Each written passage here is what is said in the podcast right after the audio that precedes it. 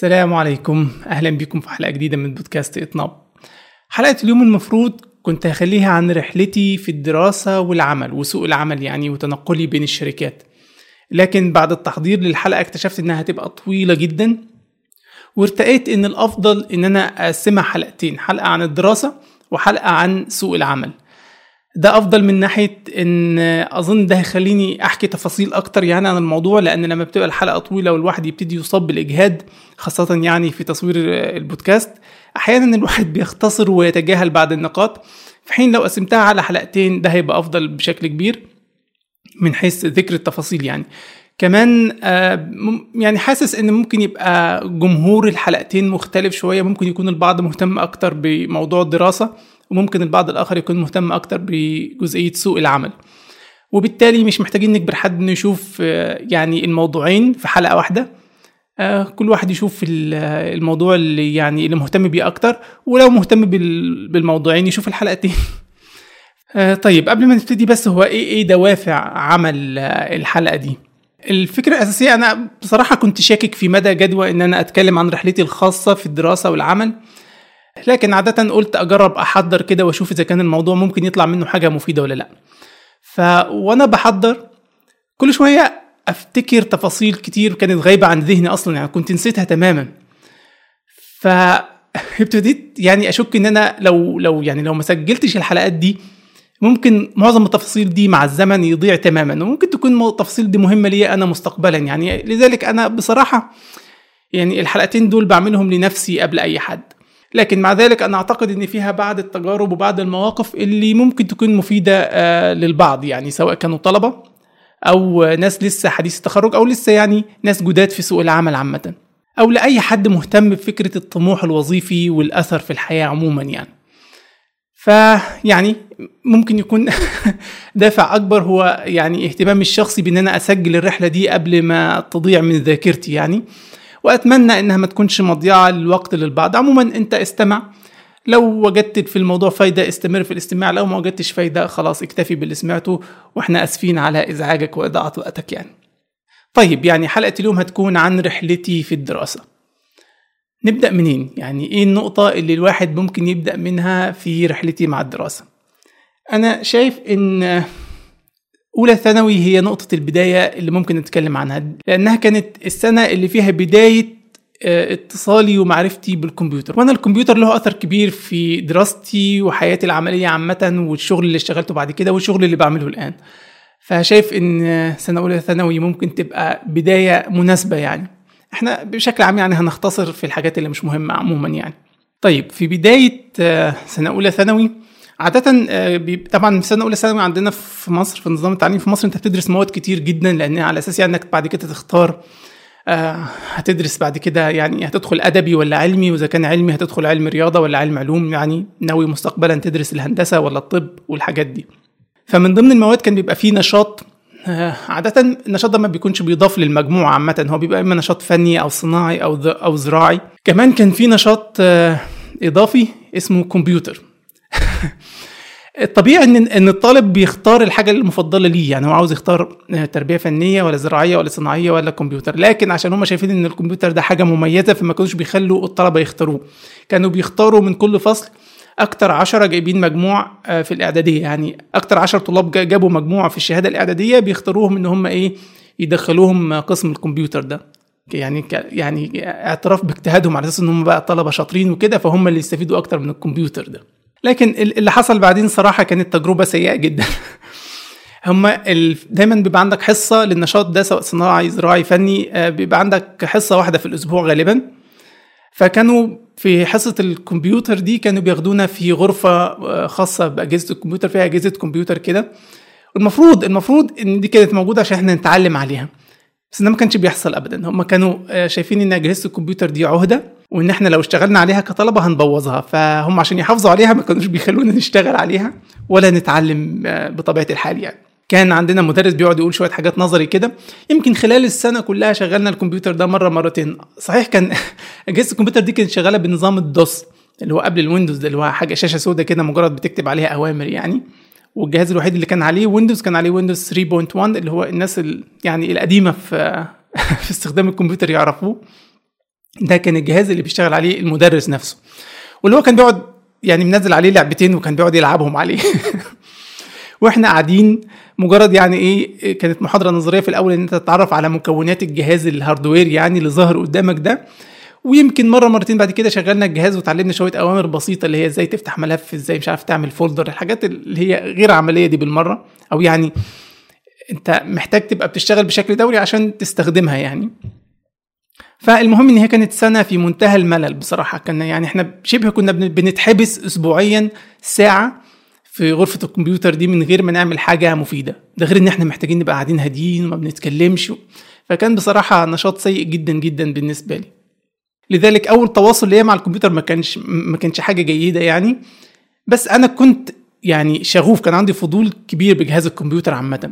ففي سنة تانية ثانوي المفروض انك بتكمل برضو في النشاط اللي انت اخترته ده، لكن انا قررت ان انا اغير بصراحة. لان انا مش حابب الحبسة ولا الكلام النظري اللي بيتقال ده، مش حاسس ان انا يعني انا كده كده مش بتعلم حاجة عن الكمبيوتر، كل اللي يعني اللي بيجي عليا بس الاثر عليا هو الحبسة والضيق، وانا ما بحبش كده يعني. فقررت اغير النشاط لتربية فنية، واعتقد ان ده كانت فكرة جيدة يعني. لأن على العكس تماما التربية الفنية كان عندنا مدرس، كان مدرس طيب كده اسمه سامح، وكان نشيط، وكان يعني أولا كان مدينا حرية. غرفة التربية الفنية كانت أحلى كتير من غرفة الكمبيوتر، كانت واسعة وفيها شبابيك كبيرة، وكان عندنا حرية في الحركة والتنقل يعني. المدرس ما كانش بيقعد يقول لنا اقعدوا هاديين، مش عارف اقعدوا على كراسيكم والكلام ده. وكمان كان بيدينا أنشطة متنوعة نجربها يعني، أحيانا تقعد تعمل أشكال بالطين، ترسم بألوان خشب، بألوان شمع، يعني كان في أنشطة فنية متنوعة بصراحة. فكان الموضوع ممتع يعني، كانت حصة التربية الفنية كانت ممتعة بالنسبة لي، على عكس يعني حصة بتاعت حبسة غرفة الكمبيوتر دي. وبشكل عام اهتمامي يعني بالجزء الفني او التصميم ده هيفيدني لاحقا لما ابتدي استخدم الكمبيوتر يعني. واعتقد انه كان سبب في ان انا اسعى لتنمية مهارة التصميم لاحقا يعني، بعد ما امتلكت جهاز كمبيوتر. المهم في سنة تانية ثانوي انا كنت مازال شغفي زي ما قلت بجهاز الكمبيوتر، انا ما كرهتش الكمبيوتر ولا حاجة كجهاز، انا بس كرهت يعني الطريقة اللي بيحاولوا يدرسونا بيها الكمبيوتر في المدرسة. ففي الوقت ده كان في مجلة بتصدر شهريا تقريبا اسمها مجلة لغة العصر. مجلة لغة العصر دي كان يعني كل شهر بتظهر المجلة فيها أخبار عن الكمبيوتر وشوية مقالات تعليمية وكده، وبيجي معها دايما هدية CD. وأنا CD دي بالنسبة لي كانت حاجة يعني شيقة جدا، هدية مثيرة جدا للاهتمام. أنا ما كانش عندي جهاز كمبيوتر أصلا، مش عارف أشغل CD دي بأي شكل من الأشكال. بس امتلاك CD كان بيديني احساس ان انا يعني معايا حاجه لها علاقه بالكمبيوتر، ومسيري في يوم من الايام يعني ان شاء الله هشغل الCDات دي.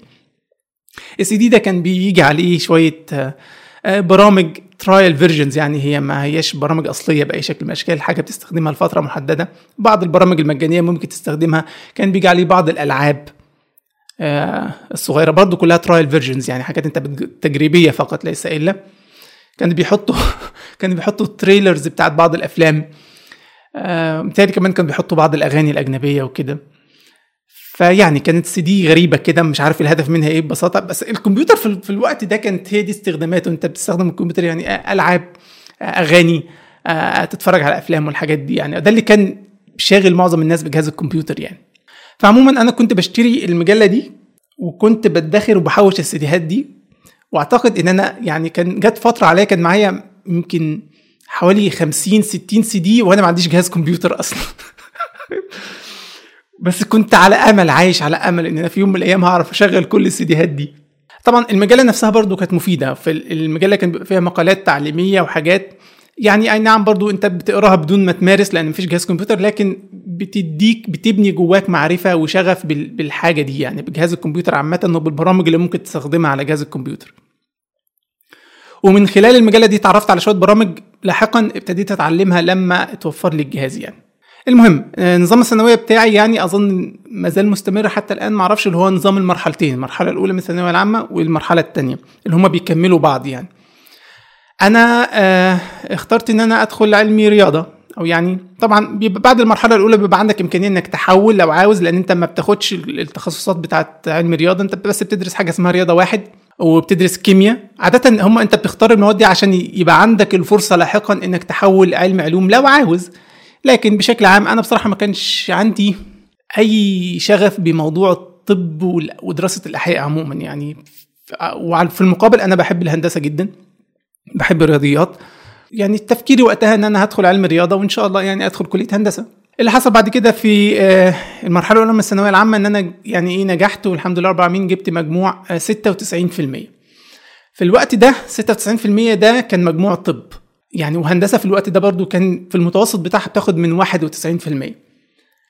فحصل يعني إيه هجوم عليا شوية من بعض المدرسين إن أنا لازم أحول علوم.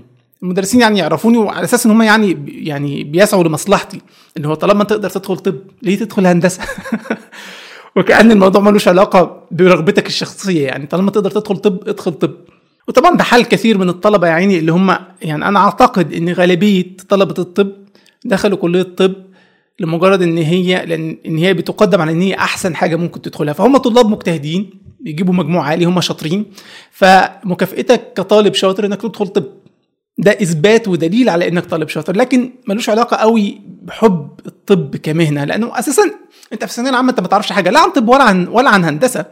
بس على الأقل يعني لو أنت شايف في نفسك حب للرياضيات والهندسة فالمفروض إنك تميل شوية ناحية الهندسة، ومش شايف إنك شغوف قوي بموضوع الطب ولا عاوز تطلع دكتور ولا بتحب الأحياء قوي يعني علوم الأحياء عامة.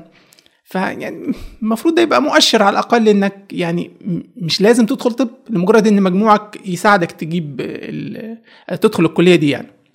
فالمهم بعض المدرسين حاولوا يكلموني يقنعوني يعني أنا أحول لعلم علوم، لكن طبعا أنا رفضت. بعضهم حاول يبعت لأهلي لوالدتي يعني عشان يقنعوني. بالمناسبة أنا والدي متوفي وأنا عندي 3 سنين، وأنا يعني عادة لا أذكر معه إلا يعني مواقف، يعني موقفين 3 بس يعني من الذاكرة، لأن 3 سنين ده بيبقى سن صغير قوي إنك تتذكر التفاصيل.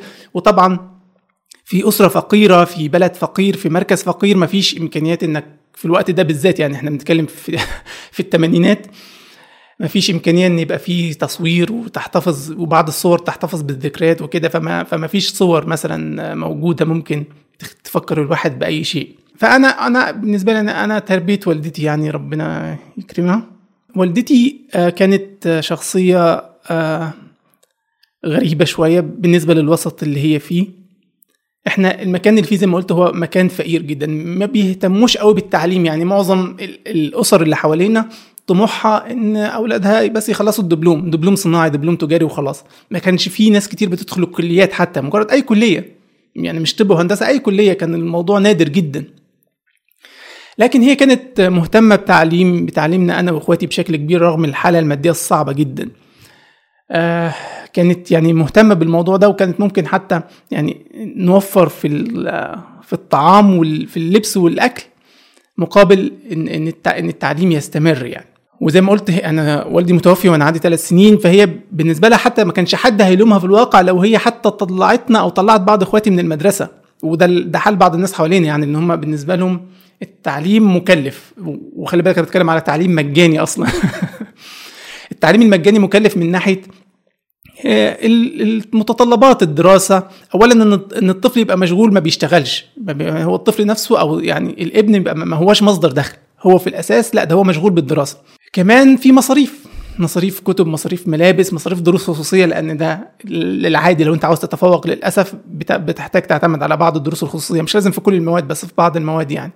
فكان الموضوع مكلف بالنسبة لنا زي ما قلت كأسرة فقيرة، لكن هي كانت مصرة أن هي تتحمل هذا الأمر في سبيل تعليمنا يعني. النقطة دي مهمة عشان يعني ليها يعني أنا بذكر الكلام ده لأنه ليه توابع في باقي الرحلة وأنا هتكلم يعني. والدتي رغم ذلك بشكل ما كان عندها ثقة شديدة فيها يعني، هي ما كانتش بتحاول تجبرنا على أي شيء يعني. رغم الناس قالوا لها ابنك من مصلحته إن هو يحاول طب، هي لا كانت بتسيبني أختار اللي أنا شايفاه، لأن هي بشكل ما شايفاني أنا يعني شخص مجتهد. بدون ما تقول لي ذاكر بذاكر وبجتهد وبجيب درجات عالية وبنجح، وأحيانا يعني عادة كنت ببقى من الأوائل. فهي مش شايفه ان هي محتاجه تضغط عليها، هي شايفه ان علي ده يعني ايه عارف مصلحته، فسيبوه يختار اللي هو عاوزه يعني. فالمهم طبعا رفضت موضوع ان انا احول في المرحله الثانيه، انا احول علمي علوم وكملت علم رياضه. وان كان في المرحله الثانيه انت بيتضاف مجموعك في سنه ثانيه ثانوي هي المرحله الاولى مع مجموعك في ثالثه ثانوي اللي هي المرحله الثانيه. المجموع الكلي بتاعي في النهايه كان حوالي 93%.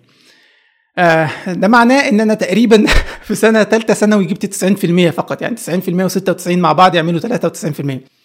وده كان سبب من اسبابه ان انا يعني زي ما تقول كده اطمنت زياده على اللزوم شويه ناحيه ان انا جايب 96% في المرحله الاولى، فهندسه عاده بتاخد من 91%، فيعني ايه مش محتاج اضغط على نفسي قوي، يعني سهله، يعني سهل ان الواحد، كنت بفكر دايما ان انا حتى لو جبت 90% ودي بالنسبه لي في الوقت ده كان يعني يبدو لي ان سهل اجيبها، يعني فانا كده كده ايه ضامن ان انا ان شاء الله ادخل هندسه. فده اللي حصل فسهلت شويه، فالمجموع الكلي كان 93%. فالمهم في اجازه المفروض ان انت بعد خلاص ما المرحله الثانيه بتظهر وبتعرف المجموع بتاعك وبتاخد الشهاده، بتبتدي بقى ايه يجي موضوع انك تملى الرغبات عشان الكليات اللي انت عاوز تدخلها، يعني بتملى مجموعه من الرغبات، واذا كان مجموعك يعني ينفع مع الكليه دي حسب موضوع التوزيع الجغرافي وحاجات تانية كده بيعملوها يعني في نظام الكليات عندنا في مصر. فانا لغايه اجازه ثالثه ثانوي انا ما كنتش اعرف ان في حاجه اسمها كليه حاسبات ومعلومات، ما كنتش اعرف ان الكليه دي موجوده اصلا، ما اسمعش عنها، ما اعرفش. انا كل تفكيري حتى الان ان انا هدخل هندسه. لكن في الاجازه دي وقبل ملء الرغبات يمكن باسبوعين ولا حاجه، عرفت ان في كليه اسمها حاسبات ومعلومات، وان هي مهتمه بدراسه الكمبيوتر، وان هي بتاخد من مجموع عالي، في الواقع بتاخد اعلى من هندسه في القاهره بالنسبه يعني لحاسبات القاهره وحاسبات عين شمس وكده. وان كمان الكليه دي اول سنه هتفتح في المحافظه بتاعتي، محافظه اسيوط. انا على فكره من اسيوط، من الصعيد، انا مش من اسيوط من نفسها، انا من مركز اسمه مركز منفلوط، يعني يعتبر بجوار اسيوط، يعني المسافه بينه وبين اسيوط حوالي 25 دقيقه كده بالمواصلات يعني. المهم فدي كانت اول سنه الكليه دي يفتحوها في جامعه اسيوط، كليه حاسبات ومعلومات. بشكل ما بسبب شغفي بالكمبيوتر واهتمامي بالكمبيوتر اتحمست ليها جدا، ما عنديش معلومات كافيه ان انا اختارها، بس انا حطيتها كرغبه اولى قبل هندسه، يعني كان قرار مش مبني على كثير من المعلومات بصراحه يعني بس يعني هم بيقولوا ان هي كليه بتاخد مجموع اكبر من هندسه، وده كان بيطمن روحي شويه ان هو يعني ما بترميش مجهودك في الارض. وهنا ده تصرف يعني عمله كثير من الناس وندموا عليه على فكره يعني، بس انا الحمد لله انا ما ندمتش. فكتبت حاسبات ومعلومات كرغبه اولى، حاسبات ومعلومات اسيوط، وكتبت حاسبات ومعلومات محافظات تانية حتى قبل هندسه اسيوط، لان التوزيع الجغرافي بيجبرك انك تروح على اقرب كليه ليك يعني. الحمد لله رب العالمين قبلت يعني في كليه حاسبات ومعلومات جامعه اسيوط. وهنا يعني بعد ما اتقبلت ابتديت اقلق، ابتديت اخاف، اللي هو انا اعرف يعني الكمبيوتر اصلا عشان ادخل كليه متخصصه في المجال ده. وكان عندي انطباع ان اكيد كل الناس اللي دخلوا حاسبات ومعلومات دول ناس يعني عندهم على الاقل عندهم جهاز كمبيوتر في البيت، بيعرفوا يستخدموه بشكل جيد، وانا هدخل هناك هبقى ضايع يعني، مش هبقى اقل واحد في الناس اللي موجوده هناك. لذلك قبل ما ندخل الكليه قررت ان انا اخد دوره في مركز تاني جنبنا كده، لقيت في مركز كمبيوتر بيدي دورات، بيديك الاساسيات اللي هو ازاي تستخدم ويندوز وورد واكسل والحاجات دي يعني. فقررت ان انا لازم على الاقل اخد الدوره دي قبل ما ادخل، عشان ما بقاش يعني ميح خالص كده، بقى يعني هبقى جاهل وسط كل الناس اللي اكيد عندها خبره كبيره باجهزه الكمبيوتر دي، وعشان كده دخلوا حاسبات ومعلومات. انا داخل بسبب شغف وميول، بينما هم اكيد داخلين من خبره، ده كان تصوري طبعا في الوقت ده. المهم كانت دوره الكمبيوتر دي في الواقع كانت كويسه جدا ومفيده، وكسرت عندي حاجز الخوف ان انا اعرف استخدم الكمبيوتر كويس يعني وكده. بعد كده لما دخلت الكليه اكتشفت ان الوضع مش زي ما كنت متخيل، وان معظم من زمايلي وطلاب كتير منهم ما عندوش اي خبره باجهزه الكمبيوتر برضه. فالواحد اطمن، حاسس ان انت مش لوحدك، عارف الاحساس ده اللي هو انت سيء بس مش لوحدك فبالعكس في الواقع انا يعني كنت احسن من ناس كتير هناك في معرفتي بجهاز الكمبيوتر. الدوره دي اللي خدتها دي قبل دخول الكليه فرقت معايا يعني. لكن ده لم يمنع ان الكليه كان فيها صدمه كبيره اول ما دخلناها يعني. بدايه احنا كنا اول دفعه في كليه حاسبات ومعلومات اسيوط، وهم فتحوا الكليه وهم ما كانوش لسه مستعدين ان هم يفتحوا كليه. في الواقع احنا ما كانش عندنا مبنى، فكانوا موزعيننا يعني، واخدين مدرج من كليه علوم بناخد فيه معظم المحاضرات، وخدوا برضو جزء كده من كلية علوم يعني مبنى صغير كده أو دور من مبنى يعني، حضروا لنا فيه كم معمل أجهزة كمبيوتر يعني وكده ومكتبة يعني، ارتجلوا ما كانش فيه مبنى. وفي الواقع لغاية ما اتخرجت ما كانش فيه مبنى، هم عملوا مبنى خاص لكلية حاسبات ومعلومات جامعة أسيوط بعد ما اتخرجت يعني، بعد ما اتخرجت يمكن بسنة أو سنتين كمان كانوا شغالين فيه. فإحنا طول الوقت كنا يعني ضيوف على كلية علوم أثناء وجودي في الكلية يعني. اول صدمه الواحد اتصدمها ان كانت الدراسه باللغه الانجليزيه، يعني الدراسه كلها انجلش، وده بالنسبه لنا احنا كخريجي مدارس حكوميه، احنا مش مدارس لغه، مدارس حكوميه، احنا بندرس بالعربي، فكانت الدراسه انجلش، فكانت تعتبر ايه يعني صدمه وحاجه تخوف. ان حتى كنا بندرس رياضيات وفيزياء في سنه اولى، يعني الرياضيات والفيزياء انا متفاهم انها ممكن تبقى مفيده لطلبه الحاسبات والمعلومات، بس مش نوعيه الكورسات اللي احنا كنا بندرسها. بالتالي كانوا محتاجين يدونا نوعيات مختلفه من الكورسات اللي هي تفيدنا في البرمجه بشكل كبير وفهم الجرافيكس والحاجات دي. لكن للاسف هم كانوا بيدونا كورسات متهيألي كانت بيدرسوها في كليه علوم، لان هم ببساطه ما كانش عندهم دكاتره متوفرين لينا بشكل خاص، فهم خلوا دكاتره كليه علوم يدرسوا لنا، فدكاتره العلوم ببساطه درسوا نفس الحاجات اللي بيدرسوها في كليه علوم.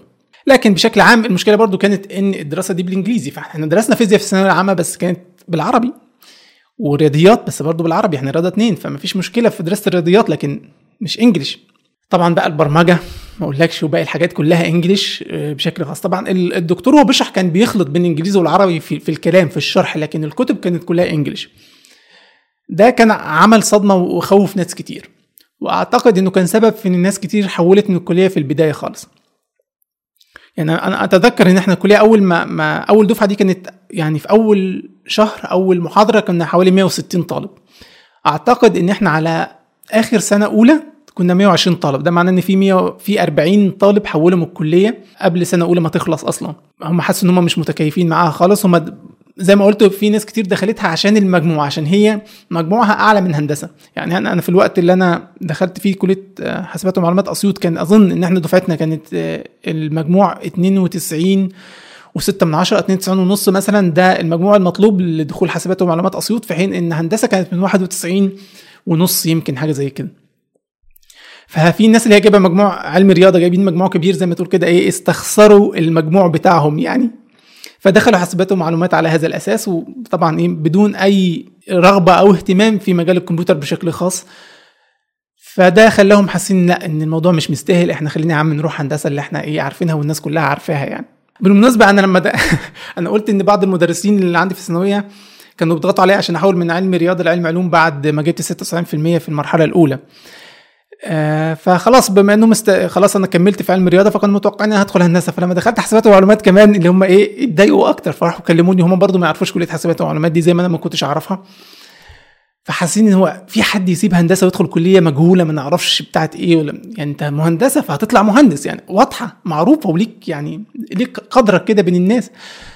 طبعا على فكره في مدرسين بيحبوا يفتخروا بان انا طلع عندي كام طالب دخل هندسه، فمدرسين الرياضيات بالذات يعني والهندسه والحاجات دي يقولك، فهم دول كانوا اكتر ناس بيحاولوا يلوحوا عليا اللي هم كانوا بيدرسوا لي عشان بس ايه يعني يدخلوني في الرقم بتاع ايه كم طالب دخلوه هندسه يعني. فبالنسبه لهم انا كنت عيل ايه يعني شخص مندفع يعني، ليه تدخل حاسبات في حين ان هندسه احنا عارفينها ومضمونه هتطلع مهندس محترم والكلام ده، هتروح حاسبات ومعلومات هتطلع ايه مدرس كمبيوتر مع كل الاحترام لمدرس الكمبيوتر يعني، مع كل الاحترام للمدرسين عامه لانها اهم مهنه في العالم زي ما ممكن هتكلم بعد شويه.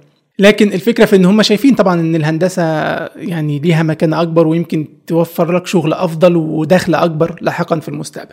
المهم انا بصراحه كنت خايف برضو زي طلبه كتير، الموضوع جديد عليك تماما، دراسه باللغه الانجليزيه. وبعدين تيجي بقى لمرحله الكتب في الكليات عامه، المتعارف عليه ان الدكتور بتاع اي ماده بيعمل زي ملزمه، بيعمل كتاب بيبقى على اساس ان هو اللي مؤلفه، يعني هو مش مؤلفه ولا حاجه، هو مجمعه من كتب اجنبيه او تكست بوكس معروفه، وحاطط لك بس الجزء اللي انت هتدرسه معاه. فبتاخد الكتاب ده بيبقى صغير عاده ومكتوب باسلوب يعني مناسب وبتذاكر منه وخلاص. بالنسبه لنا احنا ما كانش فيه الموضوع ده، ما كانش فيه فكره الملازم عندنا خالص بتاعه الدكاتره ولا الكتب اللي بيالفها الدكاتره نفسهم، احنا كانوا دايما بيرجعونا للتكست بوكس الاصليه الاجنبيه.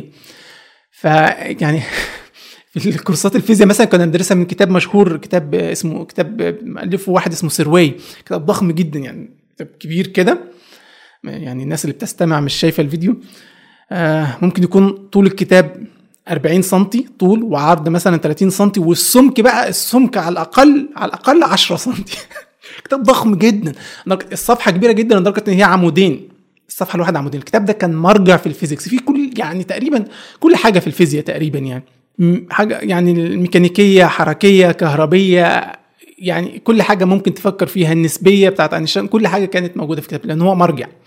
فده الكتاب اللي كانوا بيدرسوا لنا منه. المضحك بقى ان احنا كطلبه جايه من ثانويه عامه معروف ان انت لازم يبقى عندك كتاب عشان تذاكر منه. فكره ان انا يبقى في كتاب كتابين موجودين في المكتبه ونروح نقعد كام ساعه ندور على الحاجات اللي احنا خدناها في المحاضره ما كانتش في دماغنا خالص، يعني الاسلوب ده مش في دماغنا خالص. فبالنسبه لنا احنا كان لازم تمتلك الكتاب. اللي بيحصل ان في ناس جابوا النسخ الاصليه للكتاب دي وطبعوها بشكل ما وجلدوها، كانوا بيجلدوها تجليد كويس جدا. في الاخر الكتاب كان بيبقى شكله زي ما يكون كتاب اصلي، بس كان بيبقى غالي علينا شويه. بس في النهايه خوفنا وحرصنا كان بيخلينا نشتري الكتب دي. اللي عرفته بعد اول ترم في الكليه في سنه اولى ان في مكان في سور الأزبكية، في مكتبه في سور الأزبكية هي بتطبع الكتب دي، فانت ممكن تروح تشتريها من هناك من القاهره. طبعا احنا كنا في اسيوط زي ما قلت، الكليه بتاعتي في اسيوط، فممكن تشتريها حتى بشكل ارخص من الناس اللي بيبيعوها عندنا في اسيوط، اللي اكيد بيتكلفوا يعني تكلفه المواصلات وعايزين يطلعوا بربح من الموضوع يعني. فكل الكتب بالنسبه لنا، كتاب الفيزياء ده ما كانش الكتاب الوحيد الضخم، كل الكتب التانية كانت ضخمه. احنا كنا فعليا بنتعلم من التكست بوكس نفسها. ده كان صعب ومرعب بالنسبه لنا في البدايه، لكن في الواقع ده يمكن تكون اكبر فايده الواحد طلع بيها من الكليه بصراحه، ان هي اجبرتك انك تتعلم من التكست بوكس الاجنبيه الاصليه الكبيره، فما بقتش خايف انك تتعلم من الكتب دي. في الواقع الواحد بقى يدور على الكتب الاجنبيه دي ويتعلم منها بشكل مباشر، حتى في الحاجات التانية اللي خارج اطار الكليه عامه. فزي ما تقول كده هي اجبرتك، هم ما علموناش ازاي نتعلم من الكتب دي بصراحه، هو كده الدكتور كان بيشرح المعلومات يعني هو محضرها عنده من سابقا باي شكل من الاشكال، وبعد كده يقول لك هي موجوده في الكتاب انت دور عليها. فهم ما علموناش بالظبط ازاي نتعلم من الكتب دي، لكن التجربه والاجبار انك تتحط في موقف انت مجبر على التعلم بالطريقه دي هي اللي خلتنا نتعلم بالطريقه دي. بس فاحيانا حتى كنت بعد كده فكرت ان انا اروح اشتري الكتب بنفسي من القاهره من سور الأزبكية. فكنت احيانا باخدها صد رد، يعني انا بركب من اسيوط الساعه 2 بالليل اوصل على 8 الصبح تقريبا القاهره، اروح العتبه في سور الأزبكية اشتري الكتب. يعني ممكن الواحد بس يتغدى ويصلي يصلي الصلاه، يعني على غالبا بتبقى صلاه جمعه لان انا بسافر في الجمعه في الاجازه، وبعد كده ترجع تاني اركب بعد الظهر مباشره وارجع تاني على المغرب العشاء كده تقريبا. فكان بيبقى يوم مجهد جدا ومتعب جدا، بس في النهايه بالنسبه لي كان ممتع لان انا كنت بروح مش بس بشتري كتب الكليه، كنت بتفرج على الكتب التانية، ومع الوقت بتشتري كتب تانية اكتر من كتب الكليه. المهم ان موضوع الكتب ده رغم صعوبته الا انه كان اجبر الواحد انه يتعلم بطريقه صحيحه من الكتب نفسها. اول سنه انا نجحت فيها بتقدير جيد جدا، يعني بالنسبه لي ده كان كويس جدا بالنسبه لاول سنه، خاصه ان انت لسه جديد وبتتعلم بطريقه جديده ويعني وكثير من المواد جديده عليك وكده. يمكن انا بس جدير بالذكر هنا، انا عايز اتكلم عن دكتور معين كان بيدرس لنا في الكليه. الدكتور ده اسمه دكتور خالد شعبان، خالد ممدوح شعبان، انا متذكر اسمه الثلاثي، لانه كان شخص يعني قمه في الاحترام وبالعطاء، وكان اسلوبه في الشرح ممتع جدا. زي ما قلت احنا عدد الدفعه كان يعتبر قليل مقارنه بالكليات التانية، يعني زي ما قلت احنا كنا تقريبا يعني على نهايه السنه كنا 120 طالب. رغم ذلك والمدرج اللي احنا كنا بناخد فيه مدرج في كليه علوم ده كان كبير جدا، اظن كان يسع مثلا ممكن يسع 600 700 طالب على الاقل. ففي المحاضرات بتاع الدكتور خالد كنت دايما بتلاقي ان عدد اكبر، يعني عدد الطلاب اللي حاضرين اكبر حتى من عدد طلبه الكليه بتاعتنا، ده لان في طلاب من كليات تانية من علوم وهندسه كانوا بييجوا يحضروا المحاضرات بتاعته حتى وهي مش مقرره عليهم، يعني من كثره حب الناس في طريقه شرحه وفي العلم بتاعه. يعني دكتور خالد كان بيدرس لنا، يعني اول كورس خدناه ان هو الحمد لله رب العالمين يعني درس لنا كذا كورس خلال رحله الكليه كلها.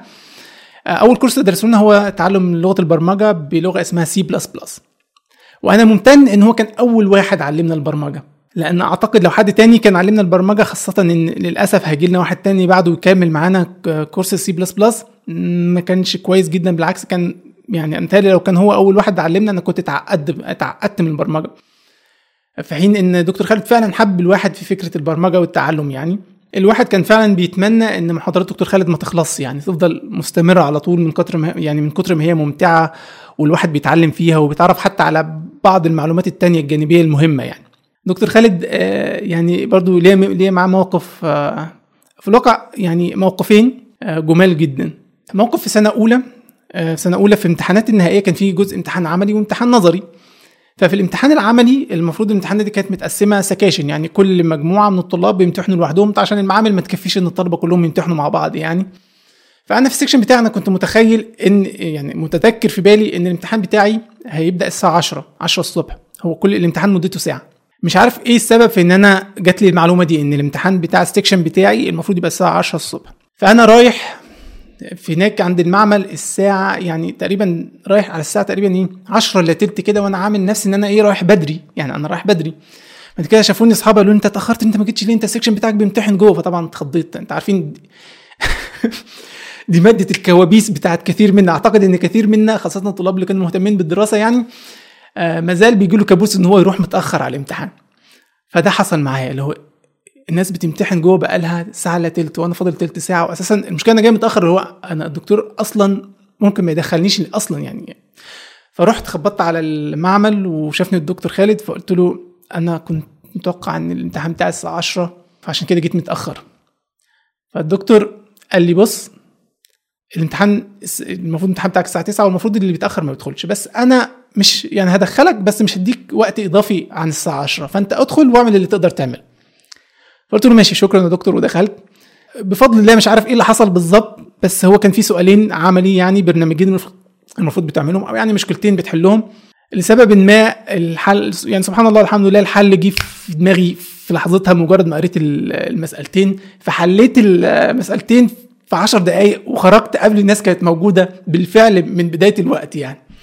فالدكتور والدكتور نفسه هو اللي بيجي يبص على الكود بتاعك على شاشة الكمبيوتر ويراجع ويقول لك الدرجة بتاعتك كمان. هو شاف كده دخلت وبص كده فقال برافو عليك يعني انت حليتهم بسرعة كمان، فاداني الدرجة النهائية اظن لان حليت المسألتين صح. الموقف ده مهم لان الدكتور اللي جه بعد كده كمل معانا دراسه سي بلس بلس هو عمل معايا موقف اسوأ من كده بكتير، رغم ان انا ما كنتش غلطان فيه يعني. على الاقل في موقف مع دكتور خالد ده انا كنت غلطان ان انا اتاخرت، رغم ذلك هو ايه تسامح معايا في ان هو دخلني الامتحان. انا نعم ما كانش هيديني وقت زياده بس على الاقل سمحني ان ادخل الامتحان يعني. في دكتور تاني بعدها جالنا في سنه تانية كان بيدرس لنا بقى بيكمل معانا سي بلس بلس يعني كورس متقدم في سي بلس بلس.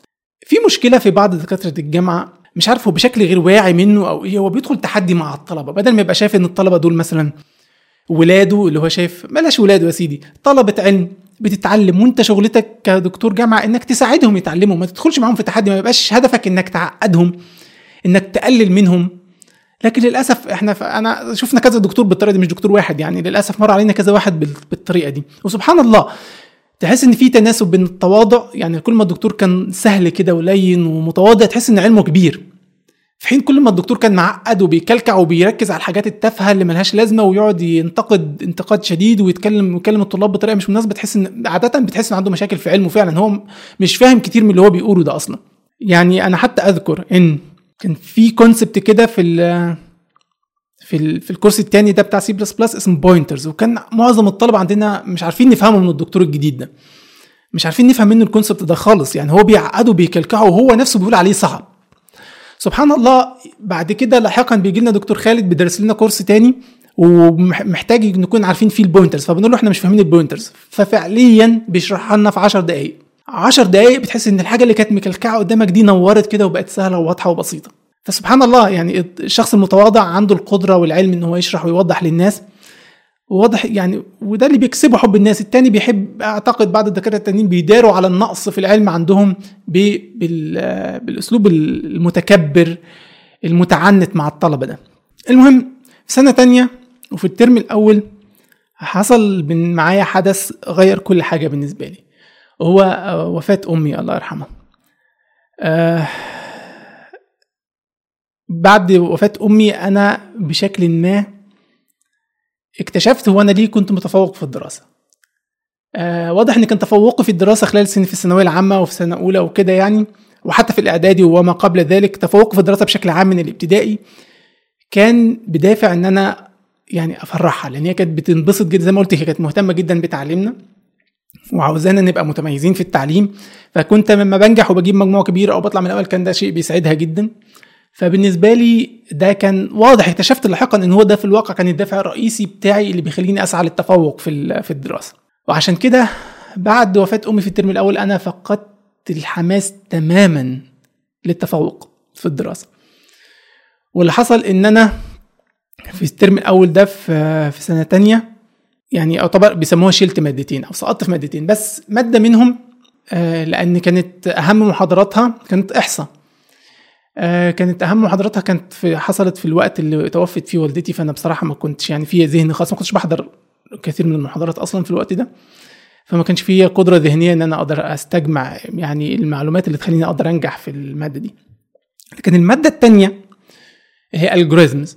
الألجوريزمز أنا كنت شاطر في الواقع في الألجوريزمز في المادة دي كان بيدرسها لنا الدكتور اللي بتكلم عليه اللي هو جه كبديل لدكتور خالد، بيعلمنا كورس سي بلس بلس، وكمان كان بيعلمنا يعني كان بعد لاحقا درس لنا الألجوريزمز. يعني المادة دي أنا رسبت فيها لسبب بسيط جدا، أنا اتحرمت من دخول الامتحان. ليه اتحرمت من دخول الامتحان؟ لأن المادة دي كان المعيدة بتاعتها اللي بتدرس لنا السكشن، أنت في الكلية بيبقى في محاضرات بيشرح فيها الدكتور وفي سكاشن بيدرس فيها معيد، أو المفروض يعني بيراجع عليك الحاجات اللي شرحها الدكتور ويديك أمثلة عليها على أساس يعني إيه بيعيد الشرح، يعني بيعيد الشرح اللي قاله الدكتور لكن مع بعض الأمثلة على أساس يعني يساعدك في الفهم. كان في معيدة سيئة جدا جدا جدا، طريقة شرحها منتهى الاستفزاز، ما بفهمش منها أي حاجة ولا غيري من الطلبة بيفهموا منها أي حاجة.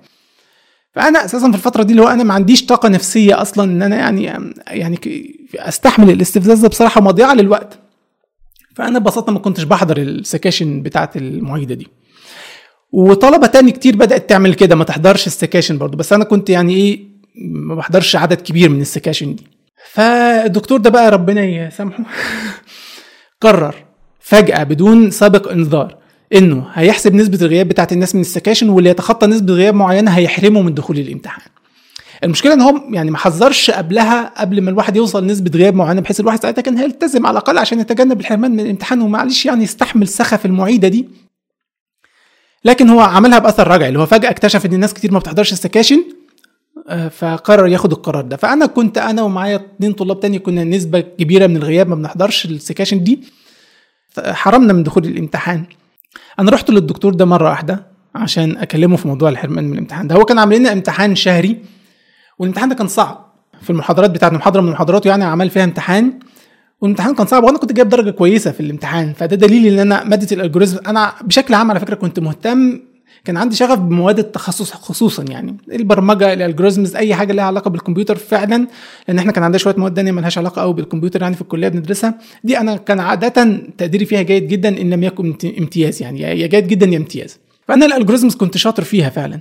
رحت له وقلت له انا مهتم بالماده ودي درجتي في الامتحان الشهري اللي حضرتك عملته، فانا واضح ان انا مش طالب يعني متسيب، ولا انا طالب فاشل، ولا انا سايب الماده، ولا انا مش مهتم بالماده العلميه، هو بس الفكره في ان المعيده سيئه. قلت له كده المعيده ما بتعرفش تشرح، وحتى ذكرت له امثله يعني على سوء شرحها، لكنه زي يعني نمط زي ما قلت من دكاتره الجامعه، متكبر عنيد ما بيحبش يرجع في كلامه. فبصراحه انا ما حاولتش، انا يعني قدمت الكيس بتاعتي، شرحت له الاسباب، لكن ما حاولتش استسمحه باي شكل من الاشكال يعني. فقلت له يعني انا كده خلاص القرار ده ما فيهوش رجعه. قال لي لا ما فيهوش رجعه، خلاص انا قلت نسبه الغياب يبقى نسبه الغياب وخلاص. قلت له ماشي خلاص، شكرا دكتور، مع السلامه، ورحت خرجت.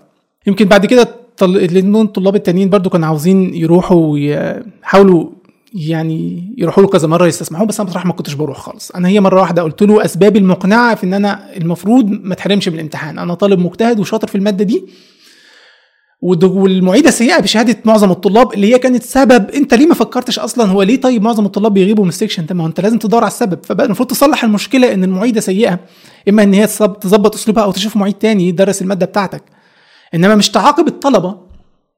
لكن هو ده تفكير كثير من دكاتره الجامعه يعني للاسف، والكبر اللي فيهم اللي ما اعرفش مصدره ايه بصراحه.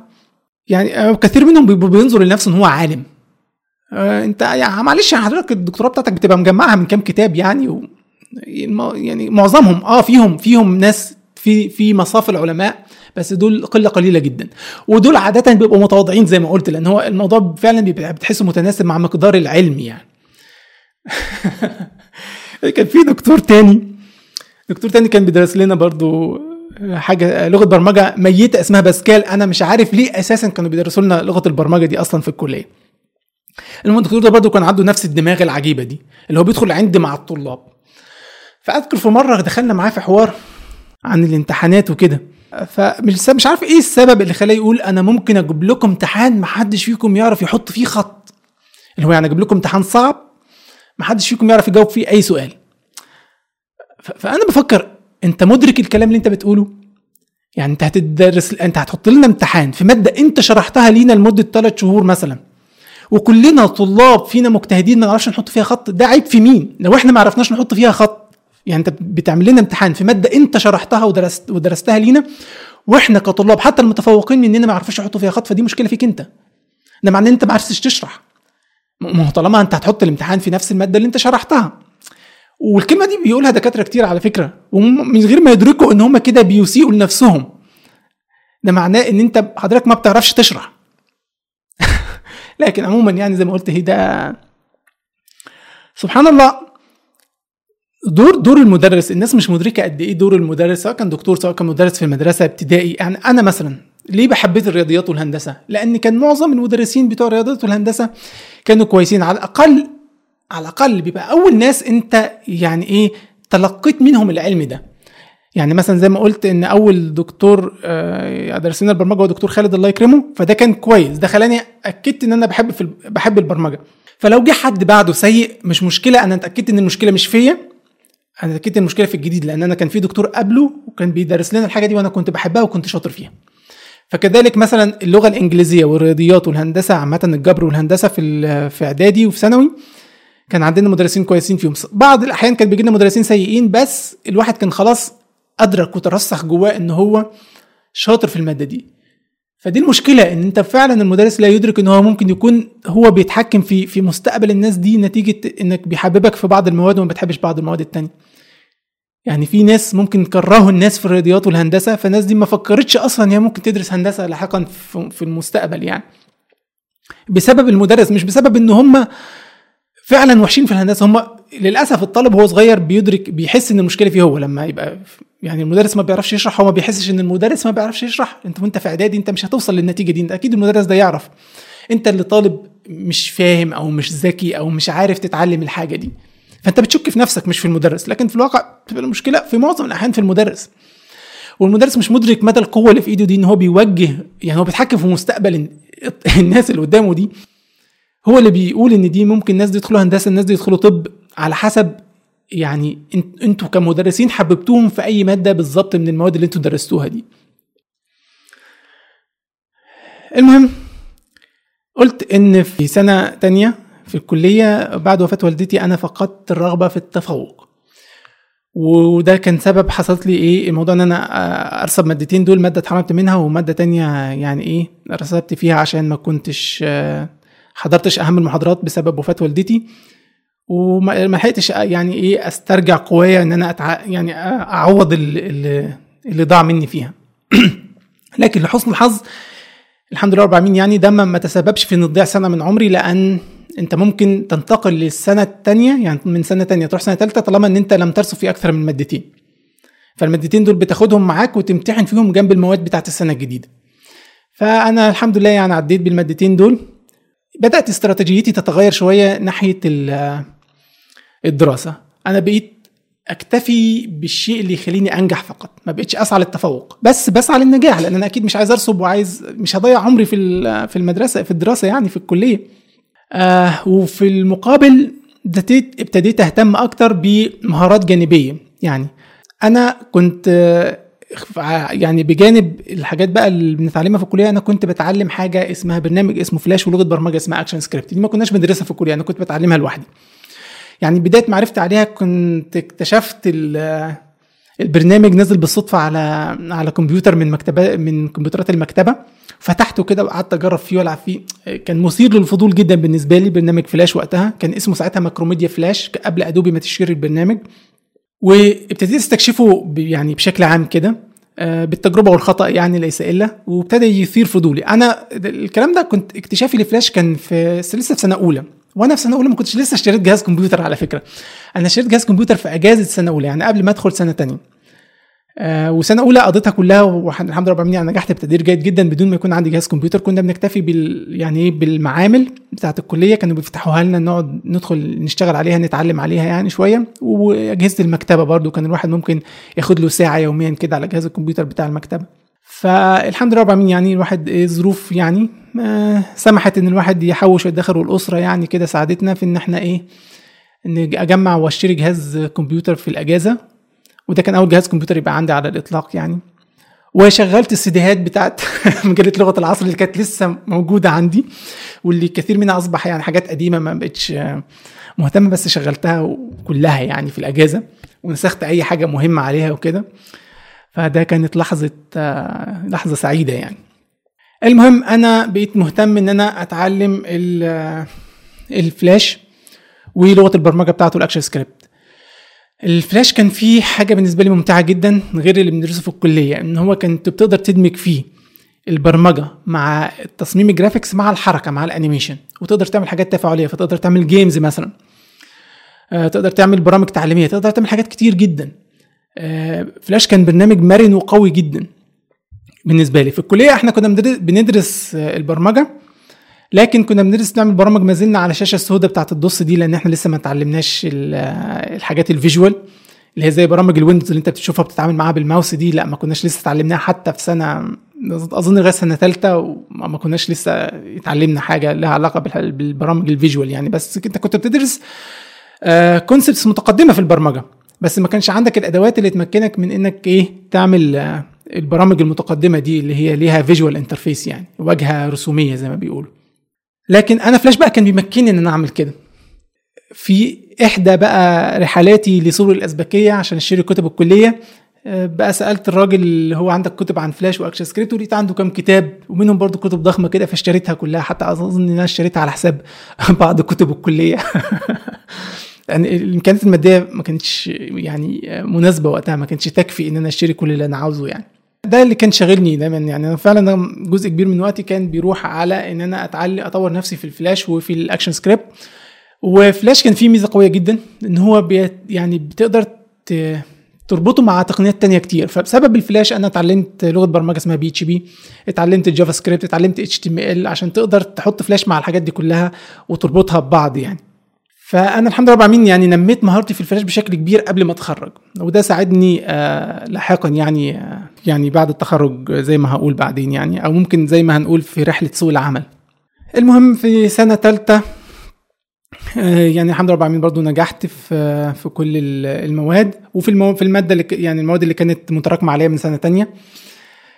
والدكتور اللي حرمني من الامتحان ده اعتقد ان هو جالي في الامتحان بتاعه وكان عارفني ان هو، انا اعتقد ان انا حسسته بالذنب في حواري معاه، لما عارف ان انا طالب شاطر ورغم ذلك اتحرم من الامتحان. فحسيته كده جالي وجالي بشكل خاص في لجنه الامتحان وقال لي كل حاجه واضحه بالنسبه لك، وهو ده مش طبعه ابدا. فهو اعتقد ان هو كان عنده احساس بالذنب يعني لسه موجود عنده، في ان هو حرمني من دخول الامتحان. انا تجاهلته قلت كله تمام الحمد لله، والحمد لله يعني نجحت في المواد دي. سنه رابعه بقى، سنه التخرج دي كانت اكتر سنه يمكن انا تجاهلت فيها الدراسه بصراحه. هي الدراسه فيها كانت نظري شويه. احنا كان عندنا قسمين، قسم في الوقت ده كان لسه فيه قسمين انت بتختار منهم، انت بتتخصص في سنه رابعه في حاسبات ومعلومات. كان عندنا قسم انفورميشن سيستمز نظم معلومات، وقسم كمبيوتر ساينس. قسم كمبيوتر ساينس المفروض ان هو القسم الاصعب واللي بتدرس فيه نظريات الكمبيوتر بشكل اكبر. وبصراحه انا زي ما قلت انا فقدت الرغبه في الدراسه، فانا قررت ان مش هدخل كمبيوتر ساينس حتى لو كان شغفي بالموضوع اللي فيه ممكن اتعلمها لوحدي بعدين، بس مش هدخل حاجه انا تصعب عليها الدراسه. كان ما يبدو لينا ان انفورميشن سيستمز دي موادها سهله وينفع تتلم بسرعه، ويعني ما تبذلش فيها مجهود كبير في المذاكره وتنجح. ده الانطباع اللي كان موجود، واعتقد ان هو بصراحه صحيح لحد ما يعني. فدخلت قسم انفورميشن سيستمز والحمد لله نجحت. يمكن بس يعني يبقى ان انا اتكلم في مرحله الكليه دي عن مشروع التخرج وموقف تاني مع نفس الدكتور في مشاريع التخرج. انت بيقول لك يلا ورونا، عاوزين يعني فكروا في افكار لمشاريع التخرج اللي انتم ممكن تعملوها وتعالوا قدموها لنا. فانا شاطر في فلاش واكشن سكريبت، وكان في حاجه اسمها عاملاها ادوبي اسمها فلاش ميديا سيرفر، وقتها بتمكنك انك تعمل حاجات تفاعليه على الشبكه، سواء تعمل حاجات زي فيديو كونفرنسنج زي مثلا برنامج زوم اللي موجود حاليا واللي الناس بتستخدمه بكثره، او حتى العاب تفاعليه الناس تلعب ضد بعض على الانترنت يعني، برامج الشات وما الى ذلك. فانا فكرت ان انا هعمل برنامج فيديو كونفرنسنج، حاجه زي الزوم وقتها، يعني طبعا ما كانش في زوم وقتها، انا بس ده فكره الفيديو كونفرنس، كانت الفكره نفسها موجوده يعني، وكانت معموله بتقنيات تانية، بس انا فكرت ان انا هعملها في الويب. ويعني عرضت لقيت طالب تاني مستعد انه يدخل معايا في المشروع ده، ان هو هديله مهام تانية، هو ما يعرفش فلاش واكشن سكريبت، بس كنت هديله مهام تانية تكمل المشروع يعني. وعرضت الفكره على الدكتور، للاسف الدكتور اللي كان مسؤول ان هو يتقبل مننا المشاريع هو الدكتور اللي بقول لكم عليه ده، اللي هو حرمني من دخول الامتحان، فرفض الفكره. وسبب رفضه في الفكره ان هو مفيش حد بيشتغل بالتقنيات دي اللي انت عاوز تعملها، ومحد، ولو واجهتك مشكله محدش هيعرف يساعدك، وبالتالي المشروع بتاعك هيقف وكده. فقلت له ماشي، انا مسؤول، ما هو مشروع تخرج، مش المفروض ان في احتماليه ان الواحد يرسب في مشروع التخرج؟ انا مستعد للاحتماليه دي، سيبني اجرب، سيبني اعمل حاجه مختلفه. لكنه رفض تماما. وفي الاخر ضموني كده لجروب كبير فيه 10 افراد بيعمل عاوز يعمل يعني ميكنه لمستشفى جامعه اسيوط.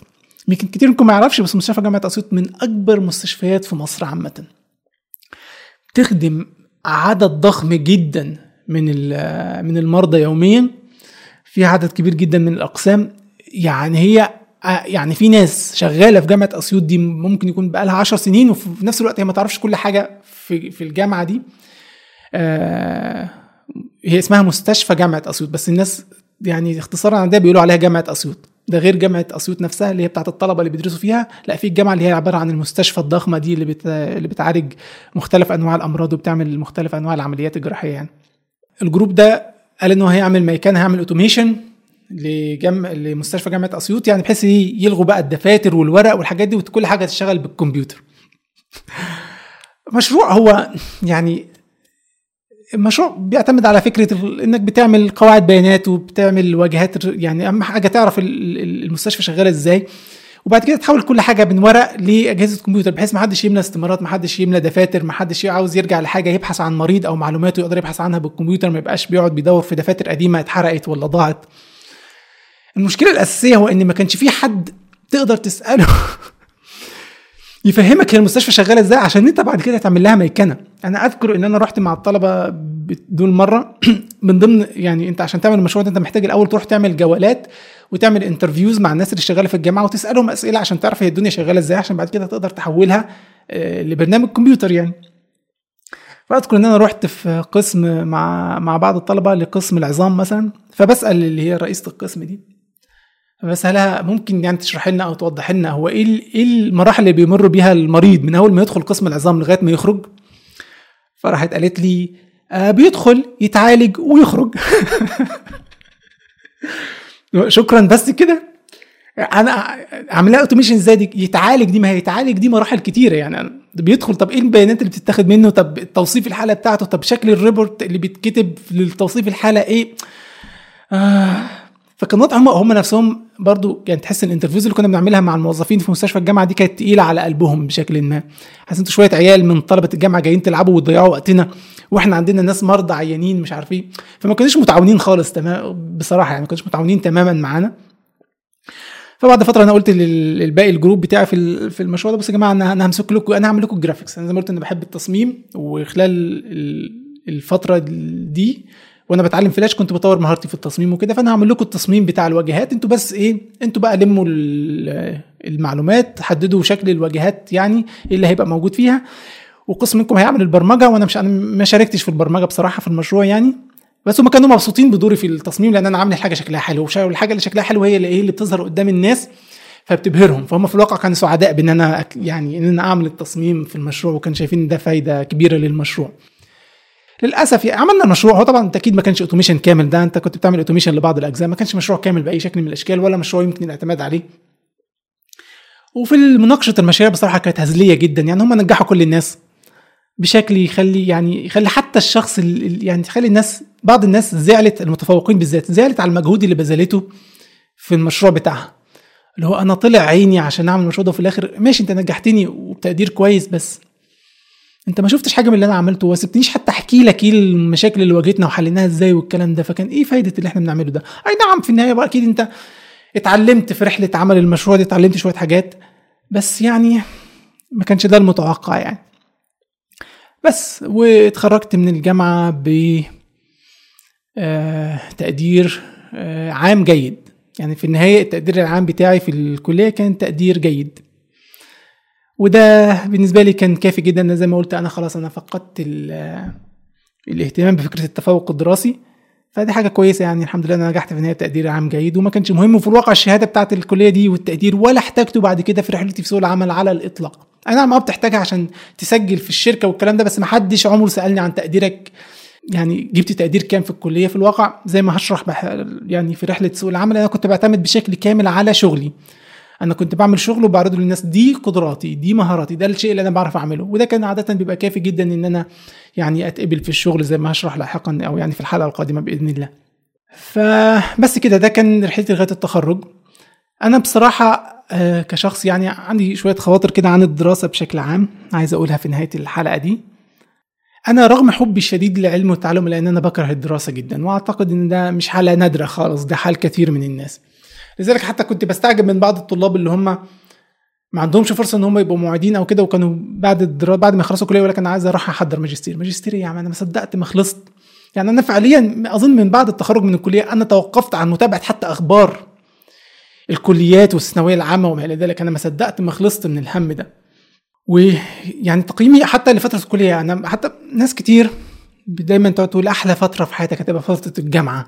أنا بالنسبة لي كانت أسوأ فترة في حياتي في الواقع هي فترة الجامعة، طبعا سبب رأيتي في ذلك هو وفاة أمي الله يرحمها. لكن دراسة الجامعة بالنسبة لي كانت حاجة زي إيه، حاجة أنا عايز أخلص منها، هم عايز أخلص منه عشان أبتدي إيه أنطلق بقى وأخد حريتي وأعمل حاجة مفيدة في الحياة. فكرة إن أنت بتتخرج عندك 21 سنة وانت بتبقى لسه شخص، بيقول لك حديث التخرج اللي هو لسه واحد عاوز يتعلم حاجات عشان يشتغل بيها. امال انت كنت طول 21 سنه بتعمل ايه؟ يقول لك بياخد كورس بعد ما يتخرج من الجامعه، يقول لك ياخد كورسات عشان يشتغل بيها. امال 21 سنه كنا بنعمل ايه؟ لو 21 سنه دراسه، طبعا مش 21 سنه دراسه، انت بتبقى 15 16 سنه دراسه، انت يعني بتبدا من سن 5 سنين، او دلوقتي كمان بيبداوا من قبل 5 سنين، فقرابه 16 17 سنه دراسه، 17 سنة تعلم، وفي النهاية تطلع منها لسه عاوز تتعلم عشان تشتغل. شيء مؤسف جدا. 17 سنة تعلم دي كيف انك تطلع واحد متخصص، واحد خبير في مجال معين.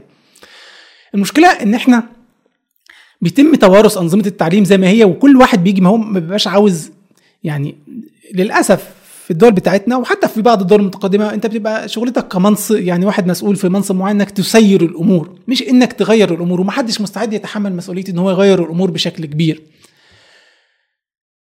انا لو انا يعني وكل لي يعني ان انا يعني اعيد اغير في نظام التعليم في مصر، فانا بصراحه ههد كل اللي موجود ده. انسى، انت اساسا ليه ملتزم بفكره ان لازم يبقى عندك مرحله اسمها ابتدائي 5 سنين ولا 6 سنين، ومرحله اعدادي ومرحله ثانوي؟ يعني مين اللي أنزل القانون ده؟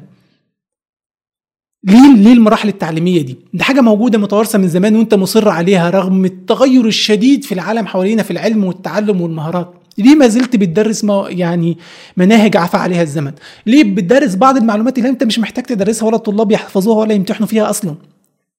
فعليا اللي عاوز يطور نظام التعليم ما يعني فكرة ان هو تبص للموجود وبعد كده تشوف ازاي يحسنه، دي فكرة غلط. انت محتاج تهد اللي موجود تماما وتبدأ من اول وجديد، وهتكتشف ان انت تقدر بوقت اقل بموارد اقل تطلع منتج افضل بمراحل كمان. فعليا تقدر تطلع حاليا بالوسائل التعليمية اللي موجودة حاليا، تقدر تطلع طلبة عندهم علم اكبر، عندهم مهارات اكتر في وقت اقل وباستغلال موارد اقل. لكن احنا محافظين على النظام ومحدش عاوز يغير النظام، وطبعا في عقبات كتير عشان تبتدي تهد النظام المتوارث ده وتبنيه من اول وجديد بحيث يطلع طلبه فعلا مجتهدين، وطلبه عارفين هم عاوزين يدرسوا ايه ويتعلموا ايه. ما هو برضه يعني مش متخيل فكره الثانويه العامه دي، انت يعني بتطلب من شاب او يعني واحد في بدايه الشباب في فتره ان هو يبتدي يختار المسار اللي هيمشي بيه حياته، سواء بقى دكتور مهندس، وهو غير مؤهل لذلك في الفتره دي. وبعدين اصلا فكره ربط مسار العمل بمجموع الثانويه العامه فكره في منتهى السوء. يعني انا اعرف ناس شاطرين جدا في الرياضه والهندسه وما دخلوش هندسه عشان خاطر مجموعهم في اللغه العربيه. طب ايه علاقه اللغه العربيه والبلاغه وان انت يعني تشوف ماذا يقصد الشاعر في البيت الفلاني؟ ممكن الشاعر محدش يعرف قصده ايه، وانت بتقعد عاوز نكتب اللي في الكتاب وخلاص، بيسالني ايه وجه الجمال في البيت ده وانت مش عاوزني اقول لك وجه الجمال اللي انا شايفه وانت عاوزني اكتب لك الحاجه اللي موجوده في الكتاب. فايا كان ايا كان ما ينفعش يبقى واحد شاطر في علوم مرتبطه بالهندسه، الرياضيات والهندسه واللغه الانجليزيه كمان، وفي الاخر ما يقدرش يدخل هندسه عشان خاطر مجموعه في اللغه العربيه او في اللغه الفرنسيه. يعني ايه لازمه اللغه الفرنسيه اصلا؟ احنا بندرسها ليه بجد؟ انا عايز اعرف احنا بندرس اللغه الفرنسيه في مصر ليه؟ لا هي لغه العلم، يعني ما هيش لغه العلم. اللغه العلم هي اللغه الانجليزيه، العلم المادي حاليا. فانت ماشي، انا متفهم انك تدرس الناس انجليزي، بس فرنساوي ليه في المرحله دي؟ انا شايف ان الفرنساوي والالماني والحاجات دي الناس تتعلمها وهي كبيره بصراحه، بعد ما يبان لهم ان هم ممكن يستفيدوا منها، بعد ما يبقى ظاهر ليهم ان هم ممكن يتعلموا منها. لكن في المراحل الاولانيه ماشي علموا اللغه الانجليزيه، لان الواقع الحال بيقول ان كل العلوم موجوده باللغه الانجليزيه دلوقتي. لكن بصراحه انا رغم اني جبت مجموع كبير في الفرنساوي، جبت 49 من 50، لان انا بكره اللغه دي، بكره البلد دي اللي اسمها فرنسا، بكره الثقافه عامه بصراحه، يعني الثقافه الفرنسيه بشكل عام. فهي دوله حقيره وثقافه حقيره ولغه بصراحه سيئه، مش عارف، لا لغه مستفزه جدا، مزعجه للسماع، تحس ان اللغه بتقيد الانسان كده، هو بيتكلم يقعد يعوج في بقه بشكل غريب، ما يعرفش حتى يتنرفز وهو بيتكلم، ما يعرفش يعبر، مش عارف. طبعا انطباع شخصي وكل حاجه، مش معترض، بس انا فعلا بكره الثقافه الفرنسيه واللغه الفرنسيه ودوله فرنسا طبعا قبل كل شيء. لكن يعني انا ممكن اكون بكره امريكا وبكره انجلترا، بس في النهايه فاهم ان اللغه الانجليزيه لها فايده كبيره. لكن اللغه الفرنسيه انا مش عارف الناس بتدرسها ليه بصراحه. بعض الحاجات في الجغرافيا والعلوم انت ممكن تكتفي بيها فعليا بكم فيلم وثائقي عن بعض الحاجات دي العلميه دي وتعيش مع الناس، لان معظم الناس ما بيستفيدش بيها لاحقا وما بيفهمهاش. لغايه الثانويه العامه انت بتبقى درست في مصر لغايه تقريبا التاريخ الحديث، وبتبقى درست موضوع كبير في الجغرافيا والعلوم. هات الناس، كل الناس اللي خلصوا الثانويه العامه دلوقتي واتخرجوا من كليات واسالهم في اساسيات الحاجات دي اللي درسوها في الاعدادي والثانوي، مش هيعرفوا يجاوبوها، هم مش فاكرينها، ما كانوش مهتمين بيها اصلا، يا اما ما فهموهاش ساعه ما اتشرحت، يا اما ما كانوش مهتمين بيها بشكل عام، او هي حاجات ما احتاجوهاش بعد كده في حياتهم. فيعني فعليا انا للاسف ان حتى يعني بعض الحاجات اللي الواحد درسها زمان رجع تاني يتعلمها من اول وجديد لما احتاجها في شغله. فبالتالي طب كان ايه لازمه ان انا اتعلمها في الاول؟ ما كانش ليه لازمه، انت المفروض تعيد النظام من اوله بصراحه، يعني بدايه كده تقلبه راسا على عقب زي ما بيقولوا، وتبتدي تشوف انا عاوز ايه من التعليم، انا عاوز اطلع ناس شكلها ايه، وعلى هذا الاساس ابتدي بقى اصمم النظام التعليمي المناسب. النظام اللي هو مش شرط يكون محتاج 60 طالب في الفصل، يبقى فيه جزء دراسه من البيت، جزء دراسه من الانترنت، جزء دراسه، يعني المواد نفسها تقل، المناهج ممكن تقل بشكل كبير وتبقى مفيده اكتر. يعني كم المناهج ده زي ما قلت فيه عقبات كتير، منها طبعا ان مفيش اراده للتغيير عامه في معظم دولنا العربيه، وبعد حتى بعض الدول الاجنبيه الناس بتخاف من التغيير الكبير الدرامي، بس التغيير كده كده بيحصل بالتدريج، وناس كتير دلوقتي بدات تتعلم من خارج الدراسه النظاميه. المشكله ان بره عندهم ما يؤهلهم لذلك، يعني مثلا في امريكا مثلا، يعني التعليم الاساسي عندك هو لغايه اللي هو 10 سنين اللي هو زي موازي للثانويه العامه تقريبا. مش كل الناس بتدخل جامعه، لان الجامعه هناك مش مجانيه ومكلفه، وناس كتير بتشتغل في البرمجه والتصميم، وحتى احيانا في تصميم الصواريخ روكت انجينيرنج بدون ما يكونوا دخلوا جامعه، بتكون دراسه تعلم ذاتي. الفكره ان انت ما بتقيدهمش، ان انت عندك على العكس عندنا هنا لازم مؤهل عالي، لازم الشهاده حتى لو هي مالهاش اي لازمه، مالهاش اي قيمه، لازم الشهاده عشان مربوطة بموقفك من الجيش، مربوطة بحاجات تانية كتير، بالنظرة الاجتماعية السخيفة. وعلى فكرة عقبة من عقبات تغيير النظام التعليمي في مصر هو الأهل، أهالي الطلبة. أهالي الطلبة مهتمين بالدرجات أكتر، مهتمين بالعلم فعليا. يعني أنا ما بتشوف التعليقات والفيديوهات اللي بتظهر مع كل امتحان ثانوية عامة، أنا مش متفاهم ليه الناس تزعل من امتحان صعب طالما الامتحان موحد على كل الناس. طب ما هو الامتحان موحد على كل الناس والدرجات هتقل من كل الناس، انت ليه زعلان ان ابنك ما جابش الدرجه دي؟ ما هو لو المجاميع كلها بقت قليله في النهايه كده كده الكليات بتقبل عدد معين من الطلاب، فهياخدوا نفس العدد. في طب هتاخد نفس العدد سواء كانت المجاميع عاليه او المجاميع قليله، فبتوزن بعضها، فانت مش مهم. فكره ان لو جه سؤال بيحاول يختبر ذكاء الطالب وعشان فيه حاجه مش غير الامثله اللي الطالب حافظها ومتعود عليها، تلاقي الاهل زعلوا وانتقدوا وانتوا بتعملوا كده في عيالنا، ومش ناس كتير بتفرح ان عيالها جابت نتيجه رغم ان هم شايفين ان ابنه مش بيستفيد حاجه من يتعلمه. في ناس بتفرح ان عيالها بينجحوا بالغش اصلا. يعني انا شفت فيديو قبل كده مرعب، اهالي واقفين خارج سور مدرسه بميكروفونات بيغششوا عيالهم، يعني الامتحان اتسرب، اسئله الامتحان اتسرب وهم قاعدين بيغششوا عيالهم. فاللي هو انت بتعمل ايه؟ انت بتعلم ابنك ايه؟ انت يعني لا هو بيتعلم العلم اللي انت بتغششه له، وكمان انت ضيعت له فكره الاخلاق عموما ان هو يقدر ينجح بالغش، ولما تبقى امه ولا ابوه متقبل ان هو يغش. فانت منتظر ايه من الطالب ده ولا من الشخص ده؟ فعقبه كبيره في الواقع امام تحديث نظام التعليم هو الاهل نفسهم، لما مرتبطين ما زالوا مرتبطين في دماغهم بفكره الدرجات وان ابني يخش كليه ويضمن مستقبل معين، ولا كأن العالم بيتغير تغير جذري من حوالينا، ولا كأن هم شايفين التغييرات الكبيرة اللي حصلت خلال السنين اللي فاتت دي. عقبة تانية كبيرة للأسف هي المدرسين، لأن المدرس في النهاية هو شاف نفسه موظف، مش شاف نفسه، معظم المدرسين طبعا مش كلهم، معظمهم شايفين نفسهم موظفين مش أصحاب رسالة، ما بيفكروش في نفسهم كأصحاب رسالة. وفكرة إن هو يبتدي هو عاوز يفضل يعمل الحاجة اللي هو متعود يعملها بقاله عشرات السنين، يدرس نفس المادة بنفس الطريقة بنفس الأمثلة بنفس المسائل، حاجه زي ما هي، هو حاجه اتعود عليها، نفس دفتر التحضير بتاع السنه اللي فاتت بينقله في دفتر تحضير بتاع جديد وهو كده خلاص، ده اللي بيعمله كل سنه. فكره ان هو نفسه محتاج يطور مهاراته عشان نظام تعليم جديد دي مرفوضه تماما بالنسبه لهم. فهو للاسف هي مشكله امه، هي مشكله مجتمع اتربى غلط من الاساس، دوافعه في الحياه غلط،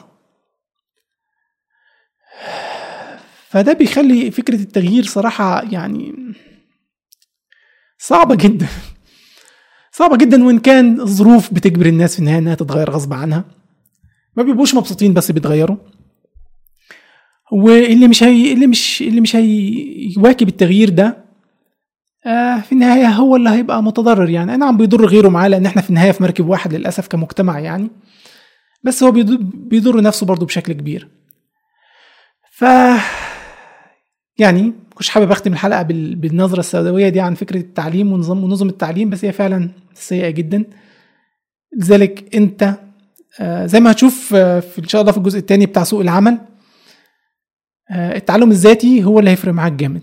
التعلم الذاتي، الشغل، الحاجات اللي اتعلمتها بنفسي. انا على فكره أنا استفدت من الكليه، ما انكرش ابدا، زي ما قلت استفدت ان انا بقرا الكتب الصعبه الضخمه باللغه الانجليزيه، اتعلمت ان انا اقراها واتعلم منها، فده كان كويس. اكيد برضو كورسات لغه البرمجه اللي اتعلمناها انا استفدت منها، لان انت هي لغه البرمجه، انت مجرد بتتعلم اول لغه برمجه بيبقى سهل عليك تتعلم اي لغه تانية. فبالتالي تعلم لغه البرمجه مع دكتور خالد الله يكرمه ساعدني في ان انا اتعلم لغات البرمجه التانية اللي انا اشتغلت بيها لاحقا. فالحمد لله على كل حال يعني، فالكليه كانت مفيده بشكل او باخر، ما بقولش ان الموضوع سيء بنسبه 100%، بس الموضوع هيعتمد على انت تقدر تطلع الفايده دي من النظام ده. النظام ده للاسف مش مفيد في حد ذاته، النظام ده محتاج حد يستخرج منه الفايده اللي ممكن تطلع بيها، وتتجاهل بعض العقبات اللي هي بتاخرك، وتتجاهل بعض الافكار اللي بتخليك تبذل مجهود في شيء ملوش فايده لاحقا يعني.